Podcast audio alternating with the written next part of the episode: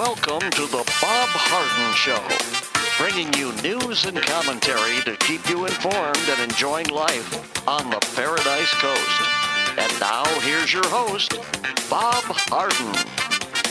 Good morning. Thanks so much for joining us here on the show. It's brought to you in part by the good folks at Johnson's Air Conditioning, Naples' longest established air conditioning company. They take care of our air conditioning and they do a great job. You can find out more by visiting johnsonsairconditioning.com. Also brought to you by Life in Naples magazine.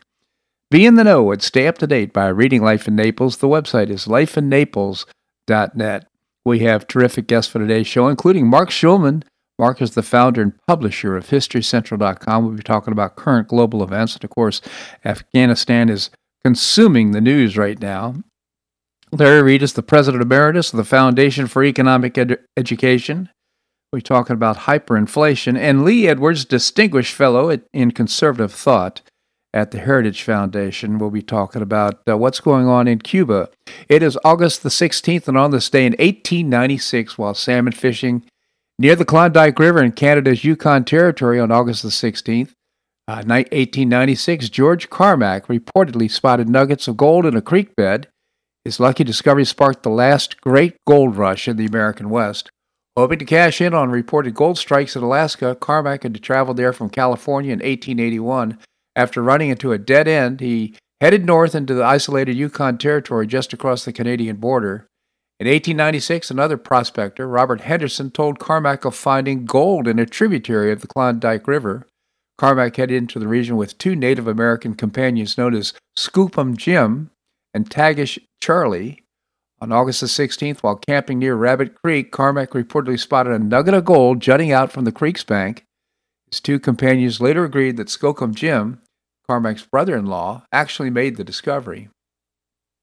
Regardless of who spotted the gold first, the three men soon found that the rock near the creek bed was thick with gold deposits. They staked their claim there following the following day. News of the gold strike spread fast across Canada and the United States, and over the next two years, as many as 50,000 would be miners arrived in the region.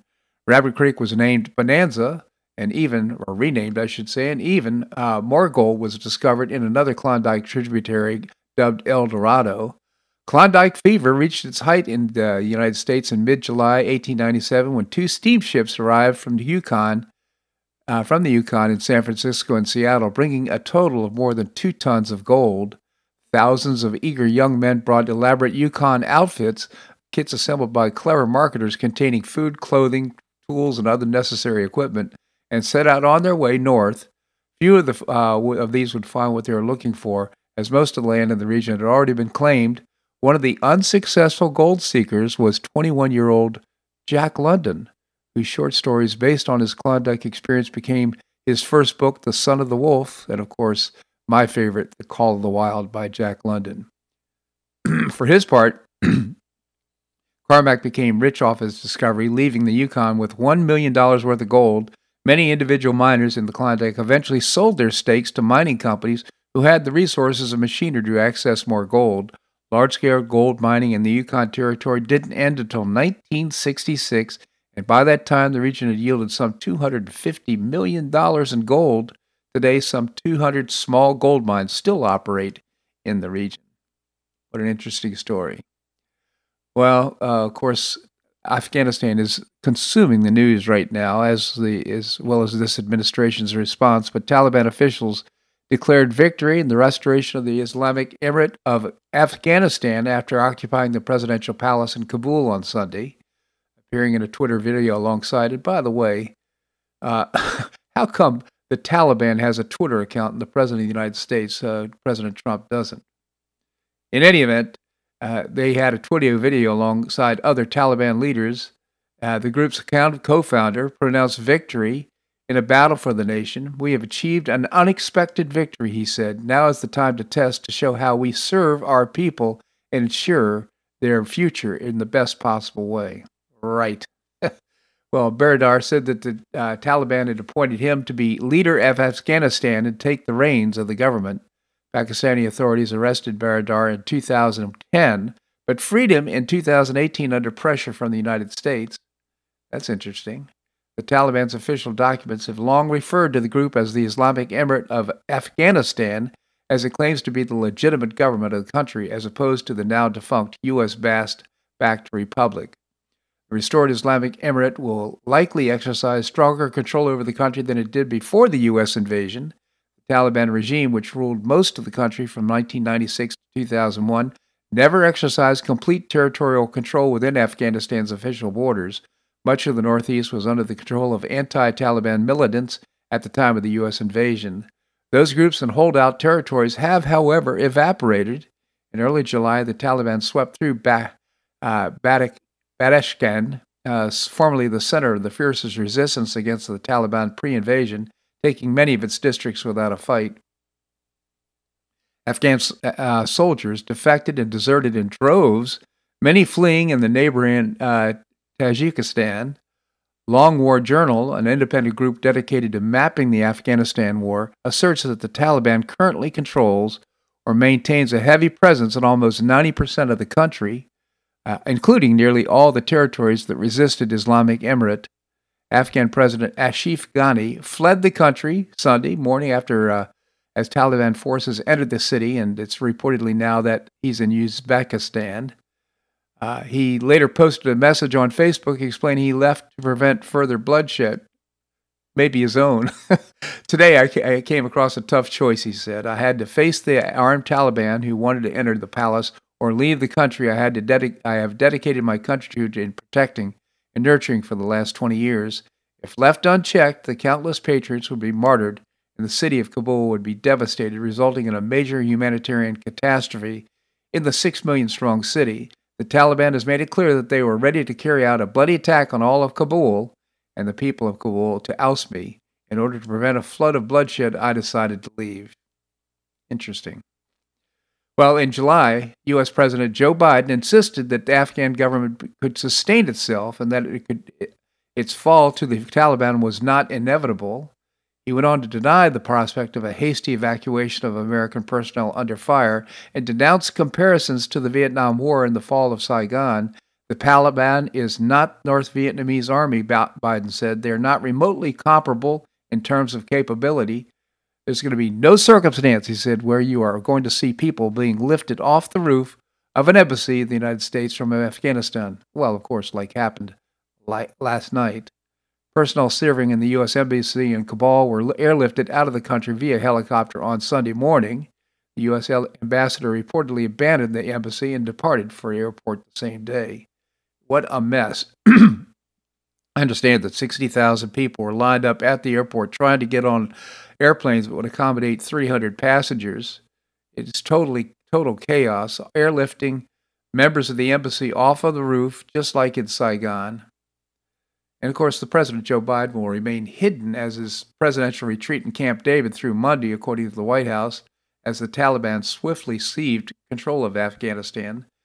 President's daily guidance for Monday indicated Biden will remain at Camp David for at least one more day with no public events scheduled. Can you believe that? He's not addressing the nation. But a senior administration official indicated to reporters Sunday evening that Biden might address the country in the next few days, according to a report. On Saturday, the White House released a 600 word statement from Biden defending his decision to leave Afghanistan and blaming former President Donald Trump for empowering the Taliban. Can you believe that? On Sunday, the White House sent Secretary of State Tony Blinken to speak about the crisis on Sunday in cable network shows, but Biden has remained off camera as images and footage of the Taliban entering Kabul flooded onto various forms of media.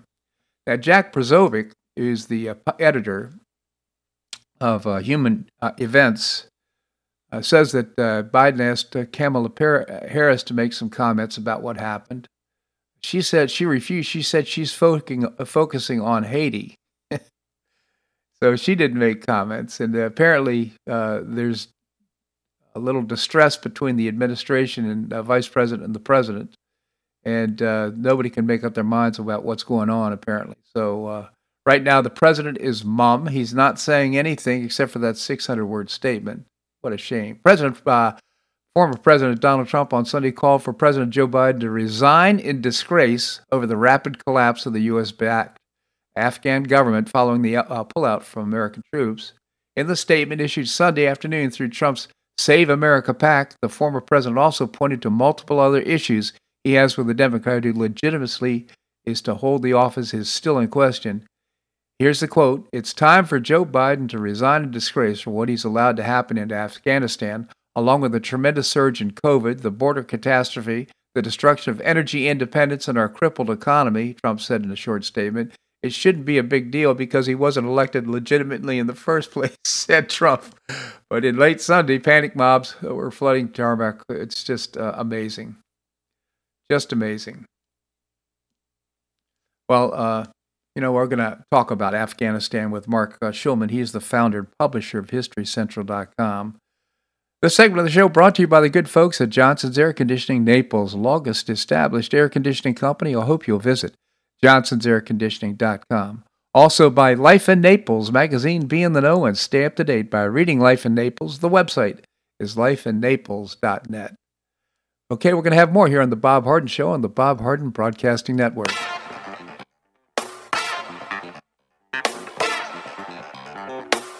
Stay tuned for more of The Bob Harden Show here on the Bob Harden Broadcasting Network.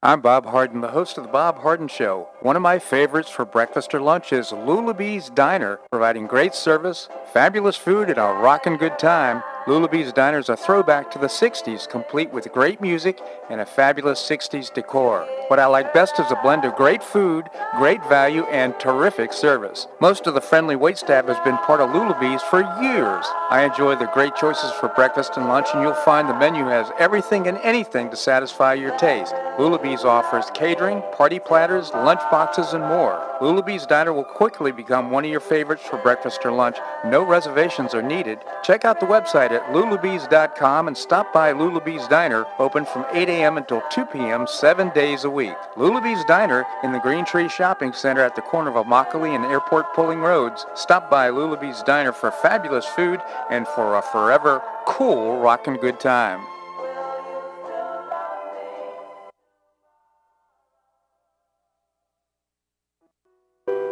Did you know St. Matthew's House operates the only emergency homeless shelters in Collier County? St. Matthew's House provided more than 500,000 hot meals to those in need last year, and since 2010, 527 men and women have graduated from St. Matthew's House Justin's Place Addiction Recovery Program. For over 30 years, St. Matthew's House has provided innovative solutions to fight homelessness, hunger, substance abuse, and poverty in Southwest Florida. And you can help St. Matthew's House in this life-transforming work by patronizing the St. Matthew's House thrift stores, Cafe M25, car wash and detailing center, and award-winning catering operations. For more information, visit stmatthewshouse.org. That's stmatthewshouse.org. St. Matthew's House is a 501c3 not-for-profit organization and does not solicit government funding.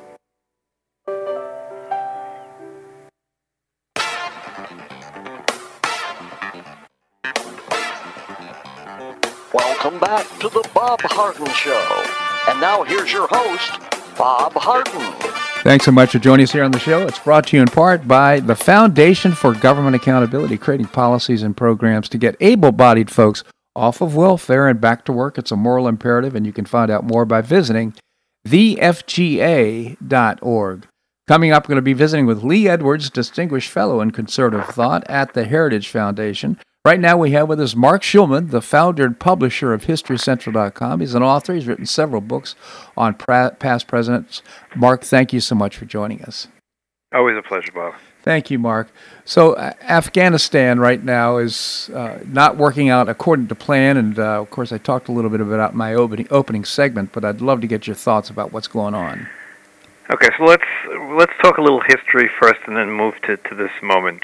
First of all, we've had four presidents in a row that have had a have made big mistakes relating to Afghanistan, each one in, in its own way.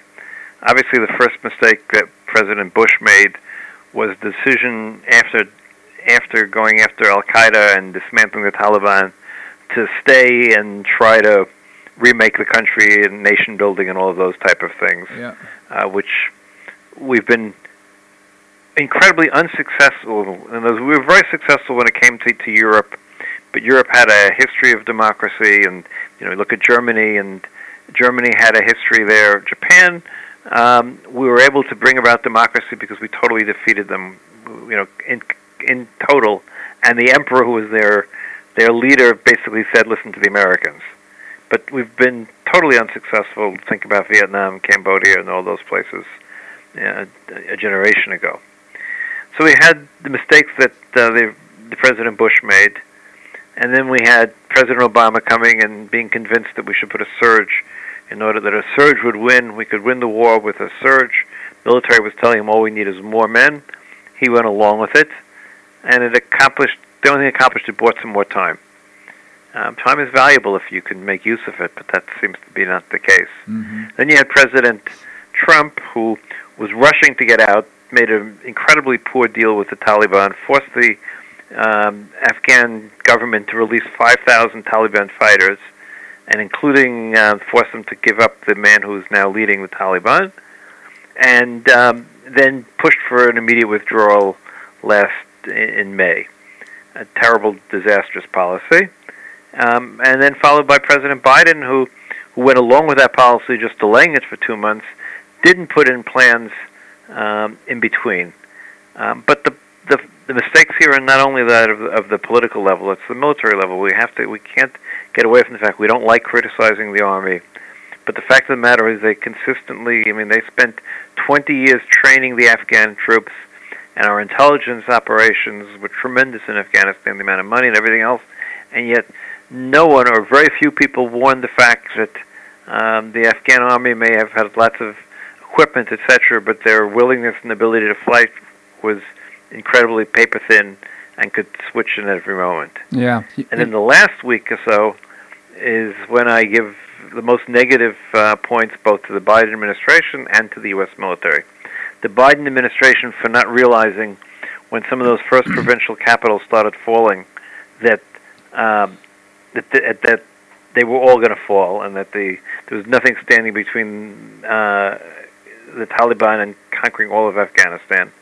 Um, now, they could have gone one of two ways. They could have uh, threatened the, the Taliban with some sort of massive retaliation, or they could have at least said, "Okay, this is going, you know, in the direction it's going in. Let's put in place uh, operations to get out all those people we promised them we would get out, and let's start doing it as fast as we can." Uh, but instead, we kept the bureaucratic. We looked for third-party countries. We did all sorts of things as if we had all, you know, all time in the world to do it. And finally, the military itself for not having a contingency, what to do if Kabul was about to fall, and how to get people out quickly. Um, I was telling you beforehand, the United States Air Force has 400 and uh, no, excuse me, 200 and um, 400, excuse me, no, one man, sorry, 222 C-47 um, strategic lift planes. Each one of them can carry 400 people. Yeah. Um, how long would it take to get 20,000 people out of there if there was a plan? Um, but there wasn't. Yeah. Um, so we have 5,000 troops theoretically creating a perimeter around the airport, um, and maybe we'll be managed to do that over a course of two or three weeks if the Taliban let the people come. But again, no plan, no, and th- that's the most um, most disturbing. And very disturbing also. indeed. Well, it's clear to me that uh, President Biden got bad information from the military because he said that there's no way, you know, 75,000 Taliban versus our 300,000 well-trained uh, uh, Afghanistan troops. Uh, there's no way that they're going to be able to make headway, uh, at least in a hurry, to that effect. And uh, you know the Afghans just didn't have the commitment to the to the uh, fight. They literally just turned over their arms and ran. And Well, uh, look, you know the biggest mistake we made? Hmm. We should have created a, a army of Taliban, of Taliban, excuse me, of Afghanistan women. That was the biggest mistake we made. Who has the biggest uh, here to lose? It's the women of Afghanistan. That's a good if we would have created an army of women, they would be fighting tooth and nail against the Taliban. Well, that's Instead, we have a standard army of other Taliban, of other Afghani men. And okay, so we'll change sides again. Big deal. Nothing's going to change in their lives so drastically unless they were people who, you know, journalists or others who work with the United States. Um, but no, the women are the ones who are going to pay the brunt. And I'm not hearing members of the so-called Democratic Squad or other feminists screaming and yelling, "We need to do something to save the women of Afghanistan." That doesn't seem to bother anybody. Yeah. Um, so, so on all levels, this is a terrible, terrible thing. Yeah. Um, you know, the Biden administration gets the points for the for, for the final part. Um, although no one really disagrees with the overall question: should we pull out? No. Um, and you know, this maybe there was no way of avoiding a collapse, but if there was no way of avoiding collapse, we should have been ready for a collapse. Oh, that's exactly right. And, you know, um, Marc, uh, I, I, don't know that uh, you can verify this, but my understanding is that apparently NGOs were responsible for coming in and refueling the airplanes. Apparently, uh, and you're talking about the Air Force, uh, and uh, they didn't allow them in at the end, and so therefore they didn't have the fuel and the and the capability to uh, to uh, provide the uh, support to get people out of Afghanistan. I don't think that's true. I've never, not heard that, and there's no reason because the U.S. can fly tanker tanker planes above and to refuel in the air. The C yeah. C-17s can be refueled in in air. Not to mention, you don't need. You can come in with fuel, and you know you, you have enough fuel to take off and get to the next country in order to refuel if necessary. So I don't think that's the case. And the the problem, I, I've never heard of anything about the NGOs part in all of this. Well, I, when uh, I'm U.S. Air Force also took over air traffic control. I mean, we have people who know how to do these things. Yeah, I'm talking about um, BlackRock and the well. There's actually usually well, BlackRock is not an NGO. BlackRock is a is a contractor. Well, that's what I'm okay, speaking so, of. Okay, so you're mixing up two different stories here. The story that you're mixing up is the United States didn't allow the contractors to to service the uh, Afghani Air Force planes. I'm not sure why. I think they were trying to figure out a new way of doing it to maintain their safety. I'm not. I don't have a good reason. I don't. There's no excuse for it, frankly. I think it was a big mistake. Mm-hmm. However, it has nothing to do with the, the evacuation at the moment. All right. Well, thanks. And they're not NGOs. They're just private contractors. Black. You know, all, all those companies are all private contractors. So interesting. Um, NGOs and national, non-government organizations like you know the UN or all those other things. They, they had nothing to do with controlling fueling planes or anything else like that. Well, thanks for your clarification, Marc. I, I did confuse that story, but nevertheless, I mean the the fact that we see, you know, this is not going to be another situation like Vietnam, and yet we see people being uh, airlifted off of the embassy roof. I mean, it is just a total disaster in terms of demonstrating American strength, organization, and leadership. Look, the reality is um, the American people are uh have to understand that Al Qaeda won. Al Qaeda attacked the United States for the purpose of getting the United States to come and fight in Afghanistan, and they said, We will defeat the Americans once they come to Afghanistan. Now, the United States won every battle because of our superior uh, superior army and air force and everything else like that, but we lost the war, mm-hmm. and the Taliban won. Mm-hmm. The Taliban, Al Qaeda, the 9/11, those who executed the 9/11 attacks, they won because America lost the war here. 20 years of two trillion dollars down the drain with absolutely nothing to show for it. In fact, we're leaving the country in worse shape than when we came because when we first came, the Taliban didn't control the whole country. Some of those other warlords controlled parts of it. Now they control all of it. Yeah. So it's an absolute and total disaster. You know, multiple presidents, multiple political parties, everyone is responsible. You know, everyone start the blame game here, but that's you know, the blame game is a much deeper question. Here is, um, you know, what caused, what made us believe we could do this? Yeah. Um, and if we were willing to do this, we needed to be able to do this forever or for a long, well, long time. That's that's the point. Is basically we were on the clock. Obviously, uh, the clock ran out for the United States, and I mean that the American people lost their resolve to uh, to do this. The point is that the Afghans are, are into infinity. They don't. The the uh, Taliban is committed to the you know uh, uh Allah, and there's no clock here involved. It goes centuries, and they're still going to be taking and maintaining the same point of view. So uh, there's that aspect of it. No, absolutely. And listen, it's a terrible thing in terms of the global fight against Islamic extremism. What what what lessons is everyone going to learn? Yeah. Stick to your extremism. Stick to your guts, and eventually you will uh, win. Yeah.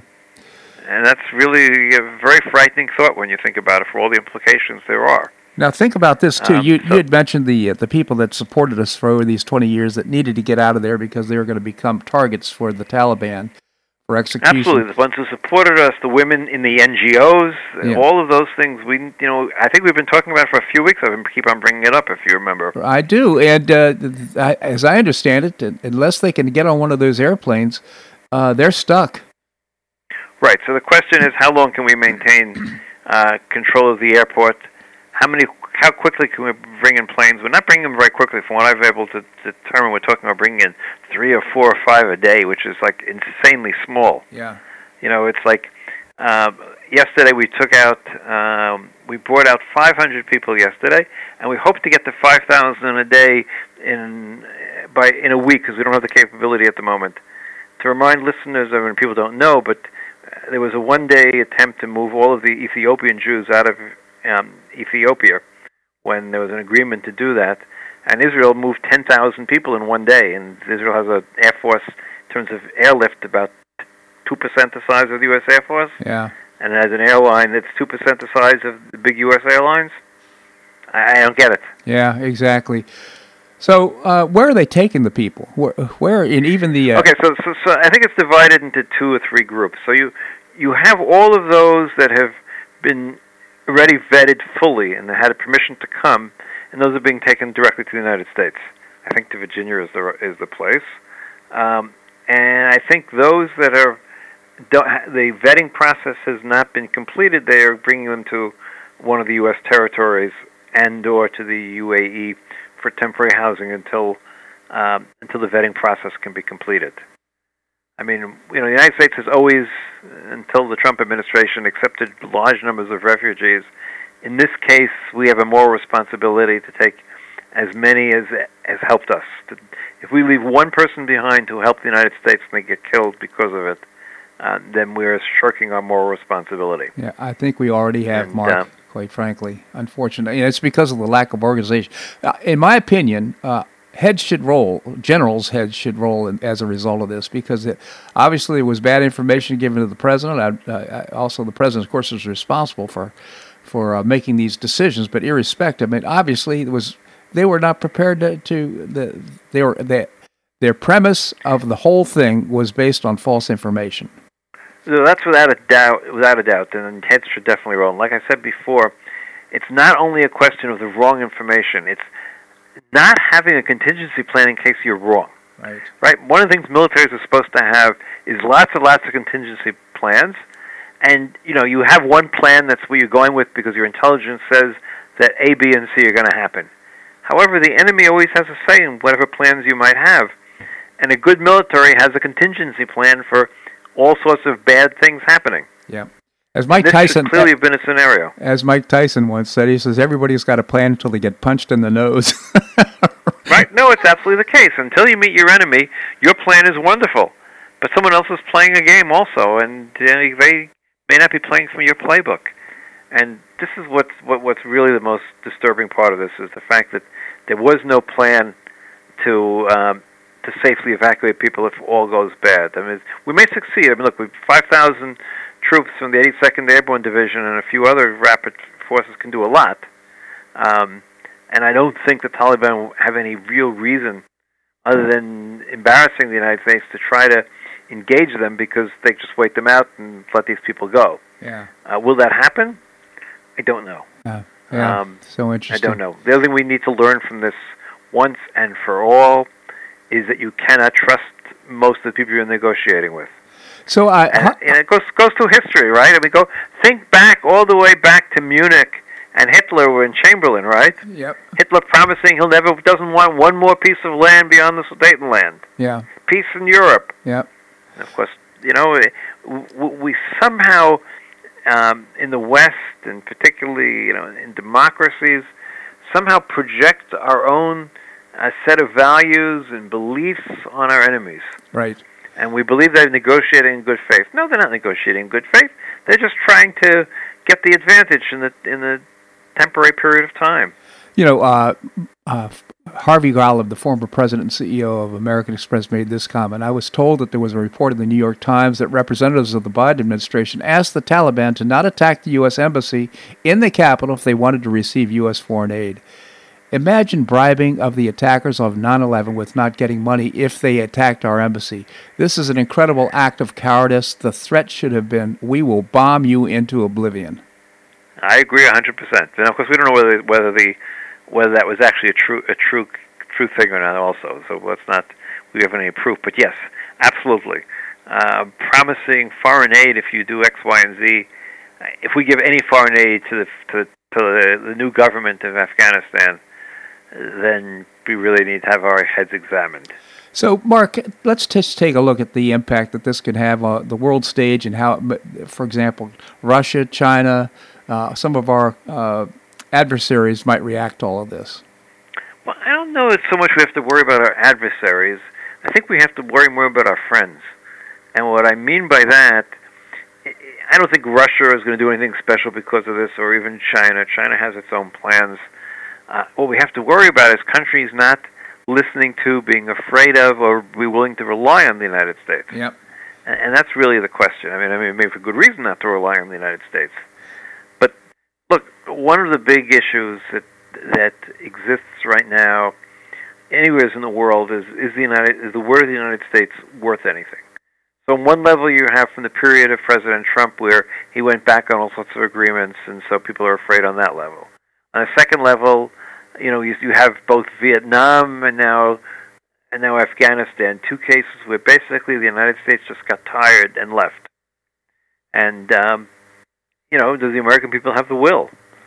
And then, of course, you know, you have this other overarching problem, and that we've discussed many times over the last few years, and the fact that no one is willing to have an honest discussion with the American people of what America's role should be in the world and how much are we willing to sacrifice to achieve that goal or not willing to sacrifice to achieve that goal. It's pretty and clear it's not instead, nation building. What? It's pretty clear it's not nation building.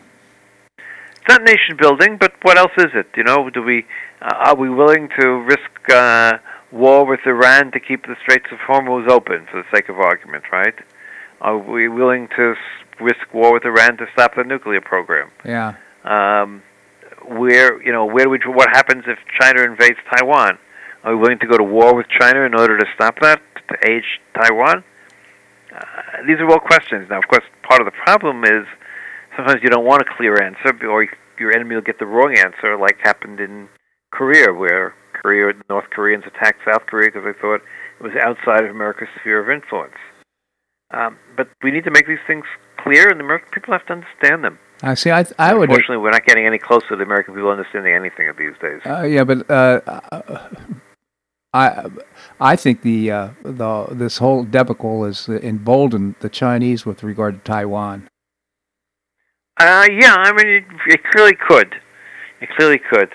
Um, again, look, if you think the American military is in, is incompetent, then obviously you're willing to, to take more risks. Yeah. Um, this certainly uh, brings a lot of questions to the, you know, the, the, also the quality of our intelligence in other parts of the world. Absolutely. If if our if our intelligence was so poor in a country where we had hundreds and hundreds of agents and were there and have been there for 20 years and have an infrastructure and everything else, I think Afghanistan was uh, the biggest CIA station in the world.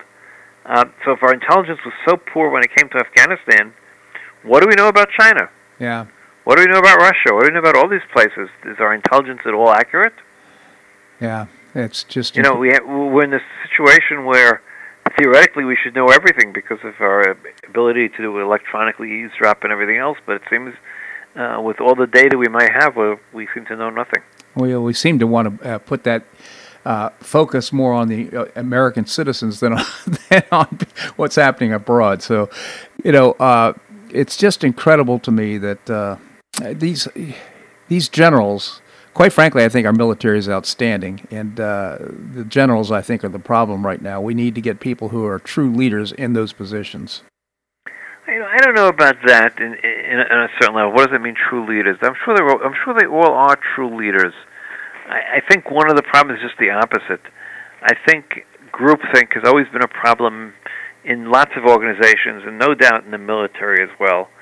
And no one is willing to really think outside the box or think in ways that, you know, contradict um, someone In a higher in office. Yeah. You know, Israel learned its mistake during the Yom Kippur War when there were a bunch of young uh, intelligence analysts who uh, were recommending, you know, saying there was a chance of wars to break out. But the chief of intelligence and all the people in the higher commands didn't believe that because they had a certain set view. Yeah. Um, today, the, the the situation in the Israeli intelligence services are that anybody from the lowest private can call the head of the intelligences and tell them something that, that they don't think it's making its way up the chain of command. So interesting. Marc, Um, you know, Marc, I just wish we could continue this conversation. I could go on all day, but I just genuinely appreciate your commentary on these very crucial issues. Uh, again, HistoryCentral.com is a website great for kids of all ages. I hope you'll check it out. Marc, thank you so much for joining us. Have a great week, Bob. It may be a better week for everybody. Yeah, exactly. Thank you. All right, coming up, we're going to be visiting with Larry Reed, the uh, president emeritus of the Foundation for Economic Education. That and more right here on the Bob Harden Show on the Bob Harden Broadcasting Network.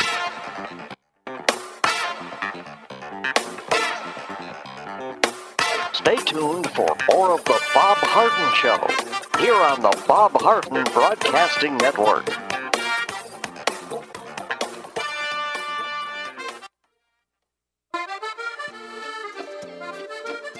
Blue Provence Restaurant is a favorite dining destination for many Neapolitans, including Linda and myself. Blue Provence, located in a historic building in the heart of Old Naples at Crayton Cove, offers a mix of French bistro cooking with bold, fresh Floridian flavors. Experience award-winning cuisine at Blue Provence and enjoy one of Florida's most extensive, eclectic, and fun wine cellars. Dining your choice of the popular Eden Bar, the intimate courtyard garden, or the beautiful Provencal Caribbean dining room. Enjoy a wonderful and memorable evening in a casual and relaxed atmosphere that includes a taste of Provencal hospitality. Blue Provence is open seven days a week all year round.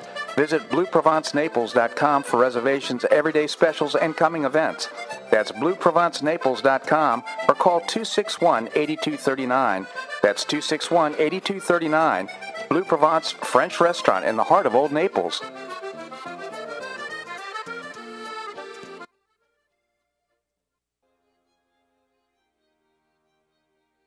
Gulf Shore Playhouse is passionately committed to enriching our cultural landscape by producing professional theater to the highest artistic standards and providing unique educational opportunities to folks in a spirit of service, adventure, and excitement. Over the past 15 years, the Playhouse has expanded immensely, outgrowing its current facilities. With dreams of expanding even further in order to better serve the community, broaden the economic impact, and strengthen the cultural fabric of our region, it's time to build and move into a new home. A 44,000 square foot state of the art theater and education center will be built on three acres at the corner of First Avenue South and Goodlette Frank Road, allowing Gulf Shore Playhouse to achieve those dreams. To find out more about Gulf Shore Playhouse, this state of the art performing arts center, and about the season's exciting productions, visit GulfShorePlayhouse.org. That's GulfShorePlayhouse.org. We'll see you at the show.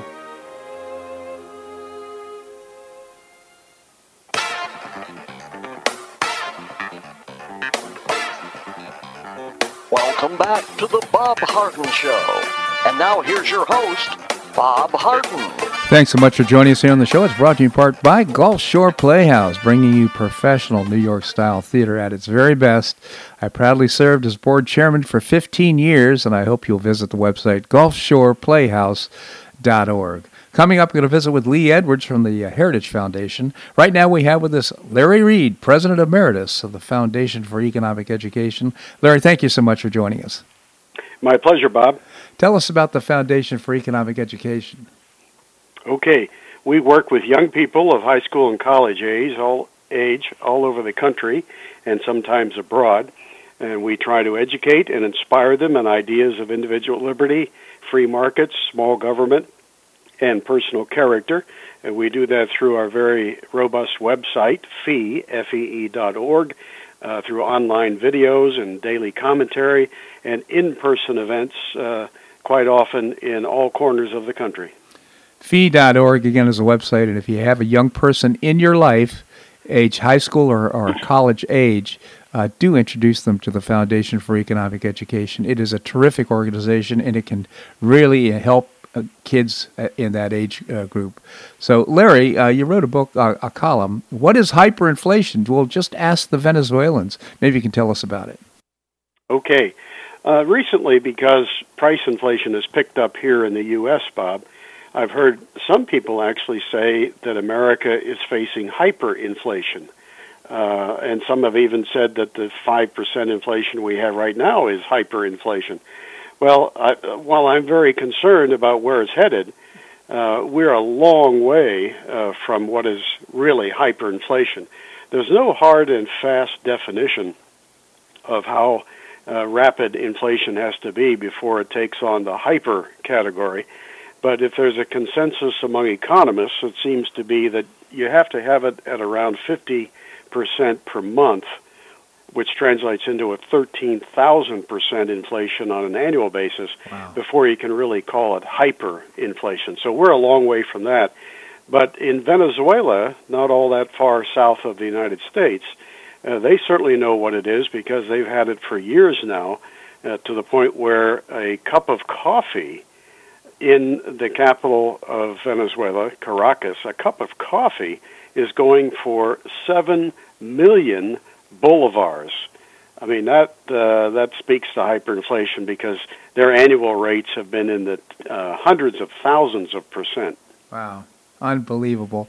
I don't know how you maintain society and the fabric of you know the uh, keep keep the citizens settled with that kind of thing going on. It's just impossible. So, uh, uh, and, and I just reflect on the fact that Venezuela was one time one of the richest and strongest nations in the world. There, yes, I'm sorry. I, I, can barely hear you, Bob. I'm so sorry. I, I was just reflecting on the fact that uh, I'll, I'll turn this up a little bit reflecting on the fact that Venezuela was one at one time one of the back in the turn of the uh, uh, 20th century one of the strongest uh, nations in the world financially. That's right. Uh, this destruction of their economy and their currency has really happened in only the last 20 years. Uh, it was prompted by the uh, socialist dictator Hugo Chavez and uh, advanced even further when he died and Nicolas Maduro became the president. So they've had just two presidents over the time that their economy has completely fallen apart. About 15% of the population has fled the country. Uh, they've gone from one of the richest countries of Latin America to now the poorest. Uh, people are hungry. Uh, their currency is approaching worthlessness. It really is a uh, testament to what hardcore socialism uh, can do to a country. Um, it, it's um, an absolute uh, total tragedy. You might recall that in uh, December of 2017, President Maduro announced that uh, as one way to combat inflation, his government was going to create a uh, cryptocurrency, like like a Bitcoin, but uh-huh. produced by the government. And a lot of us just sort of dismiss that as, you know, why trust to this government who's destroying one currency? Why trust to it to uh, create an, a new one? And of course, uh, the uh, destruction of that cryptocurrency proceeded apace. It's it's not traded anywhere on any uh, foreign exchange. It's uh, not even used in Venezuela. Uh, it's completely worthless. So this is a government that has a track record of, of destroying one currency after another. Yeah, I mean, didn't Maduro in 2018 want to reform the bolivar? Uh, yeah, uh, they've been quote reforming it uh, every few years. They lopped off, uh, f- I think, five zeros uh, uh, just a couple or three years ago, and now this year in October they're going to lop off another, I think, six zeros. So over the course of the last uh, very few years, they've had to lop off 11 zeros from their currency because uh, price inflation has been so rampant. But of course, that doesn't fix anything. They're still printing like crazy. They're still running massive deficits. They're destroying their productive base. So the supply of goods and services is declining. At the same time, they're printing more paper money. Uh, so it's, it's just a complete disaster. Yeah, I remember back uh, during the the uh, Carter years that uh, it, inflation almost became and high interest rates almost became a, a, state of mind, and people had that expectation. It tended to just continue to accelerate. I'm sure the uh, Venezuelans feel exactly the same way, but uh, what can they do about it? I mean, how do they gain control again? Well, uh, I think there's there's really no hope that the crowd that runs the country today is going to do the right thing because they are a bunch of cl- uh, corrupt kleptocrats, uh, socialists, and communists.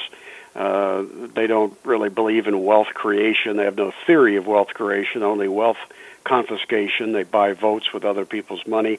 So uh, until they get rid of this regime, one way or the other, uh, this situation is not likely to improve. So there has to be complete regime change, and that's not likely to happen voluntarily. The Venezuelans at some point are going to have to say we've had enough, and just rise up uh, and and get rid of this this regime. Yeah, and sadly, I mean, uh, he's a former bus driver, if I'm not mistaken.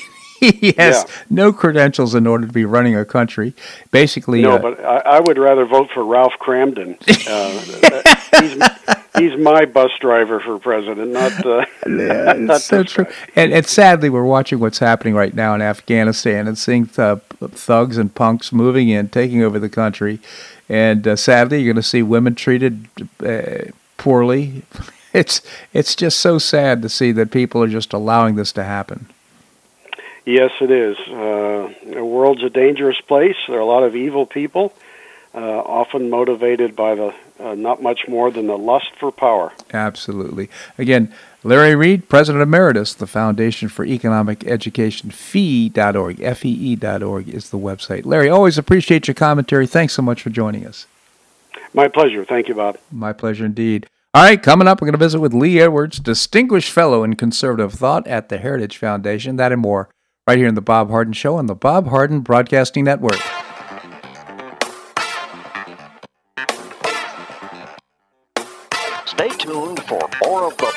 Harden Show here on the Bob Harden Broadcasting Network.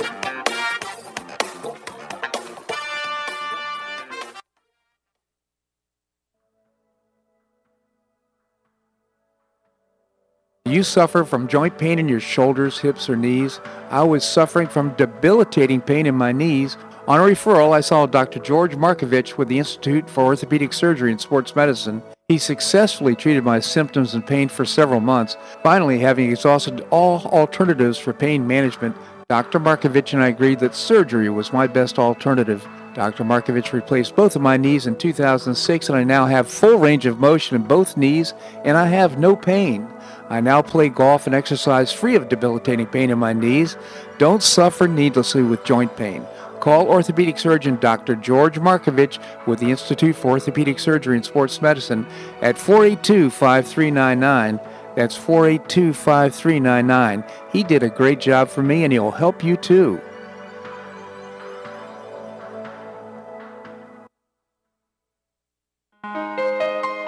Listen to The Bob Harden Show, so why not market your company to our loyal listeners? Ads are played live on each show and then archived so listeners can hear the show and your ad at their convenience. Each advertising package includes a banner on bobharden.com with a link to your website at no extra charge. Join Lulabee's Diner, Johnson's Air Conditioning, Blue Provence, and many others who advertise on the show. Call me at 598 3889, that's 598 3889, or send an email to bobharden at hotmail.com to design an ad program that's just right for your business and your budget. You'll be pleasantly surprised at the cost and the value. Several advertisers have been with me for years. Find out why by calling 598 3889 or send me an email to bobharden at hotmail.com. You'll be glad you did.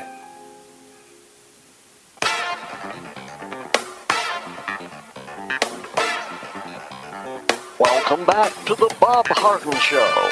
And now here's your host, Bob Harden. Thanks so much for joining us here on the show. It's brought to you in part by Choice Social. It's a new, refreshing social networking platform. You can download the app by visiting choicesocial.us. We have with us Lee Edwards, Distinguished Fellow in Conservative Thought at the Heritage Foundation. Lee, thank you so much for joining us. Thank you very much for inviting me, Bob. Good to be with you. Thank you, Lee. Tell us about the Heritage Foundation. Well, it is the the we think major think tank uh, in in Washington D.C. Particularly if you're looking at something which is uh, on the conservative side, uh, we look at all the issues. We come up with policy recommendations, and we've got a pretty good track record after some almost uh, 50 years in existence. Absolutely, Lee. Heritage.org, I believe, is the website. Heritage.org. Correct. So, Lee, uh, kind of lost cur- currently in all the right now. Afghanistan is chew- chewing up all the airspace right now, but Cuba right now. So many people protesting down in Cuba. Uh, just a, a, huge problem with regard to inflation, with regard to uh, food, and uh, a number of issues. What are your thoughts? Well, I do think that we have to ask ourselves: Is there a possible shift which is in motion from Castroite communism to Western-style uh, democracy? And as you mentioned, Bob, they, those really large and popular demonstration not only in in Havana but throughout uh, the island. Uh, and to me, what was significant is that the anthem of all of those street demonstrations was a, a music video called Patria y Vida. And uh, this has had seven million visits. Hmm. Seven million visits and that's in a in a country with of just you know 10 million. So to me, that's a sign that the, the Cuban people are tired. They've been waiting for 60 years for something to happen for the communists to deliver on their promise for free and open elections, and they're tired of waiting, and they're beginning to go to the, take you to the streets to uh, to display their their really extreme displeasure uh, with the Cuban Castro uh, communist government. Yeah, so uh, right now, the uh, United States, the, this administration can do something, I think, to have an impact on the situation. Uh, for example, making sure that the internet is available to uh, people in Cuba. But uh, many people are saying, hey, the, the response has just been very, very weak. any thoughts on that?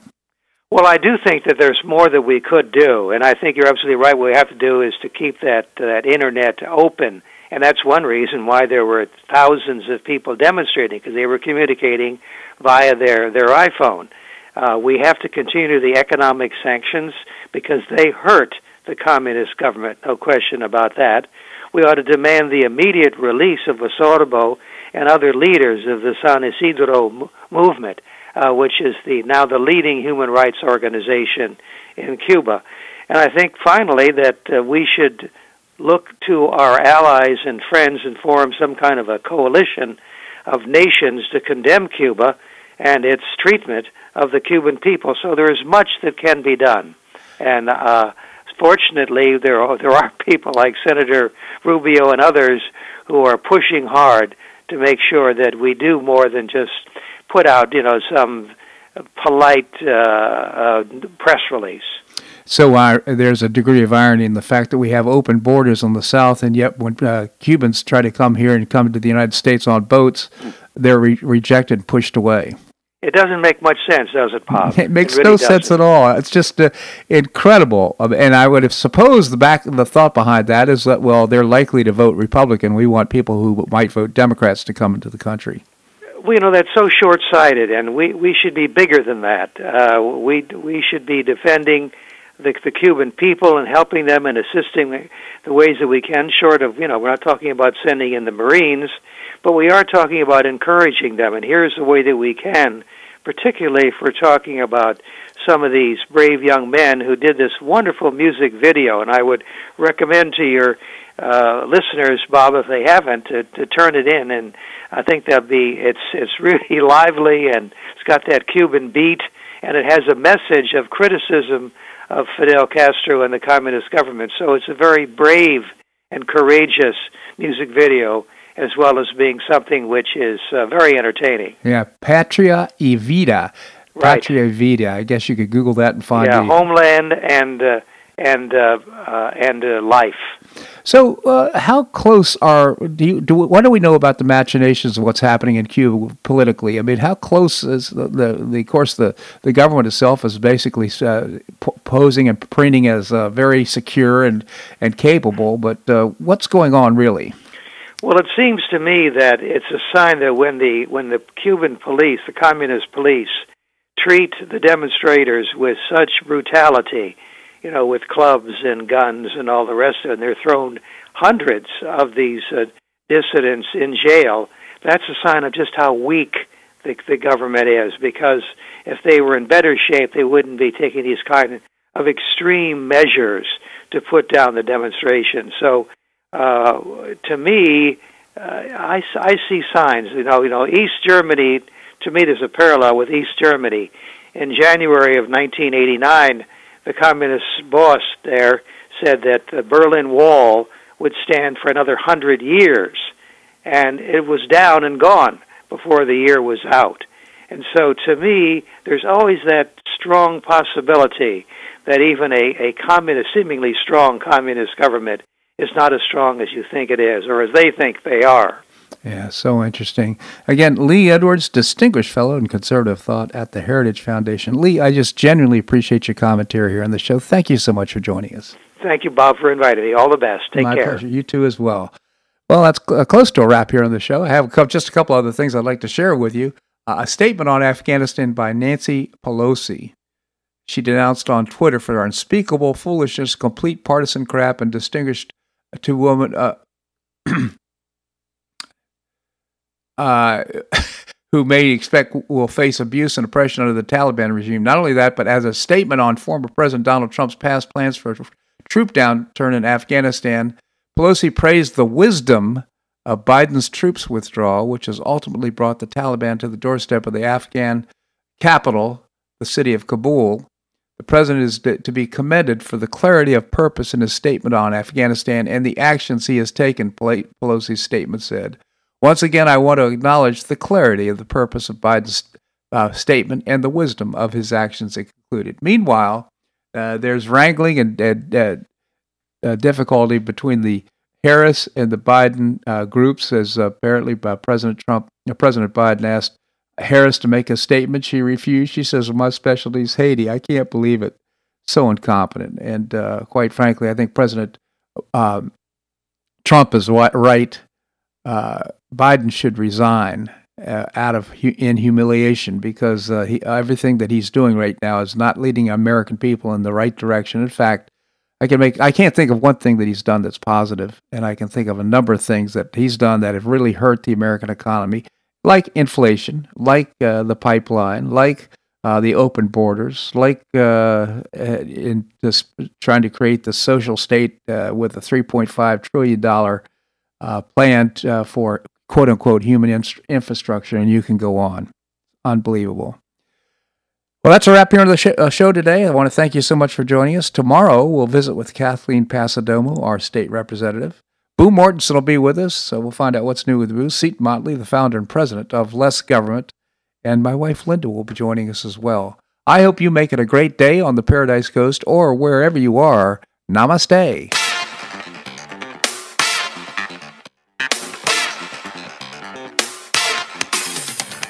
Thanks so much for listening to The Bob Harden Show on the Bob Harden Broadcasting Network. For more information and audio files of previous shows, visit www.bobharden.com.